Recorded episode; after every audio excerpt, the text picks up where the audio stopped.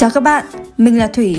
Từ lâu thì mình đã cảm thấy là mức lương hiện tại của mình còn thấp hơn so với những gì mà mình đã làm cho công ty. Mình cũng đã nhiều lần muốn đề xuất tăng lương đi chứ, nhưng rồi lại thôi. Mãi cho đến một hôm thì mình vô tình thấy công ty mình đang tuyển vị trí tương tự như vị trí mà mình đang làm, nhưng mức lương thì lại cao hơn các bạn ạ. Muốn giảm lương thì sao chứ? Mình thấy cần được tăng lương thì mình mạnh dạn đề xuất thôi. Tại mình thấy năng lực bản thân đây đã giỏi hơn rồi, khối lượng công việc mình phải làm cũng nhiều hơn, khó hơn nữa. Nhưng mà nói chung, muốn xin xét tăng lương thì mình cũng phải lựa thời điểm nữa các bạn. Mình là Nghĩa, chúng ta đã quay trở lại với series podcast Phát triển sự nghiệp của Vietnam Works, website tuyển dụng số 1 tại Việt Nam. Hôm nay thì chúng ta sẽ cùng bàn luận về một chủ đề quen thuộc mà bất kỳ ai đi làm cũng đều mong muốn, đó chính là tăng lương và chế độ thưởng xứng tầm. Đã bao giờ bạn nghĩ là mức lương hiện tại của mình liệu có tương xứng với những nỗ lực và công hiến mà bản thân đã bỏ ra hay không? Thật ra thì nghĩa nghĩ là tâm lý các bạn cảm thấy lương thấp và đòi muốn tăng lương cũng là điều dễ hiểu thôi. Vì sau một thời gian làm việc với những dự án đạt kết quả tốt thì chúng ta cũng đã phát triển năng lực hơn với khối lượng công việc phải làm cũng nhiều hơn mà, đúng không nào? Sau đây là ba dấu hiệu điển hình cho thấy bạn chưa được trả lương xứng tầm. Check xem là mình có đang gặp phải dấu hiệu nào không nha.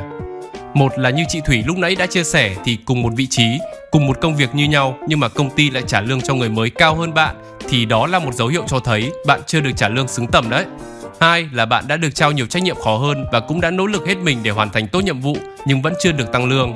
Mình thì cũng có biết nhiều bạn được xếp giao nhiều dự án khó hơn, cũng như là trách nhiệm cũng cao hơn. Nhưng mà khi bạn đã hoàn thành tốt nhiều dự án khó rồi mà lương thì vẫn chưa được tăng, lúc đầu mới nhận dự án thì các bạn cũng hào hứng nghĩ, đây là cơ hội tăng lương mà sếp đã trao cho mình đúng không nào? Nhưng mà càng về sau, khi mà đã nỗ lực hết mình, thậm chí là đạt nhiều thành tích xuất sắc, vượt cả mong đợi mà bạn vẫn chưa được đền đáp xứng đáng, lương vẫn thấp và đứng y một chỗ, thì đây cũng là một dấu hiệu cho thấy bạn chưa được trả lương xứng tầm đấy.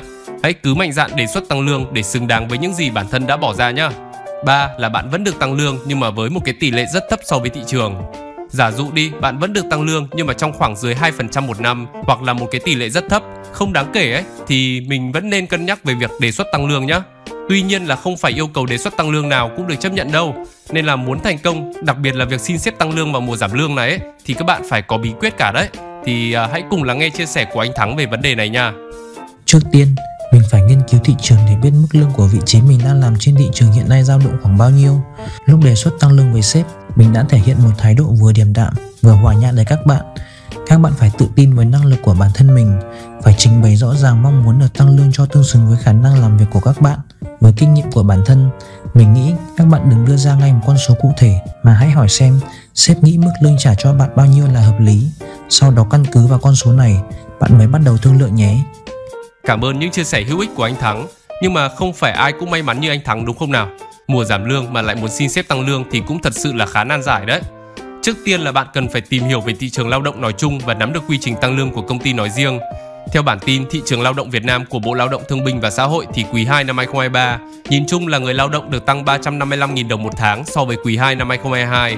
Điều đó có nghĩa là đề xuất tăng lương của các bạn lúc này vẫn có hy vọng nha. Thông thường thì các công ty sẽ tăng từ 5 đến 10% trong một năm, tùy theo tình hình kinh doanh và năng lực của bạn qua mỗi một đợt review với sếp đấy. Tiếp theo thì các bạn cần phải nắm rõ quy định tăng lương của công ty cũng như là hợp đồng của mình. Có trường hợp là dù bạn đã đạt đủ tiêu chuẩn tăng lương như là quy định, nhưng mà cũng không nên đề xuất với sếp đâu. Ví dụ như là quy định công ty là 6 tháng review lương một lần, nhưng mà quỹ lương cho cả bộ phận đã được cố định vào đầu năm, mà quỹ lương này thì hiện tại đã được chi cho các khoản của cả bộ phận hết rồi. Và như anh Thắng đã chia sẻ thì thời điểm đề xuất tăng lương cũng rất quan trọng. Trước hết là bạn cần phải làm ba việc này nha. Một là tự đánh giá năng lực bản thân trong thời gian qua đã như thế nào thông qua kết quả của các dự án mà bạn đã làm ấy. Hai là đưa ra các lý do bạn cần phải được tăng lương, nhất là khi năng lực đã cao và khối lượng công việc ngày càng nhiều hơn.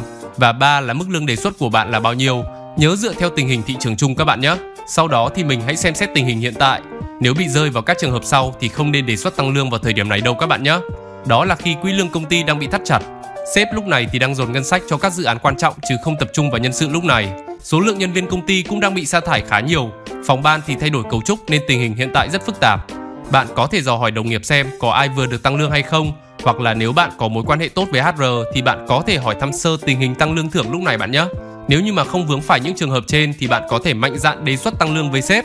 Tỷ lệ thành công sẽ cao hơn nếu như bạn thể hiện cho sếp thấy mình đã đảm nhận nhiều nhiệm vụ nằm ngoài phạm vi công việc, đã hoàn thành nhiều dự án khó cũng như là đạt được kết quả cao cùng với một khối lượng công việc gần đây thực sự quá tải.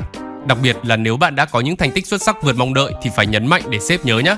Như là ý tưởng sáng tạo quý vừa rồi đã giúp sản phẩm được truyền thông hiệu quả này, hay là số lượng sản phẩm tháng trước bạn bán được vượt xa chỉ tiêu KPI của sếp đặt ra này, hay là đợt rồi bạn được cử đi thi thì đã mang giải thưởng vinh dự về cho công ty này, vân vân.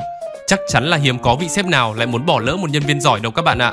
Lưu ý là các bạn không nên đột ngột hỏi thẳng sếp về những vấn đề tăng lương nhé, vì đây là vấn đề khá nhạy cảm mà. Hãy trang bị thật kỹ những bí quyết trên để tỷ lệ đề xuất tăng lương được thành công cao nhất các bạn nha. Hy vọng những chia sẻ trong số podcast hôm nay sẽ hữu ích với những ai đang muốn tăng lương vì cảm thấy mình chưa được trả lương xứng tầm về năng lực. Chúc các bạn sớm được tăng lương như mong muốn. Cảm ơn các bạn đã lắng nghe.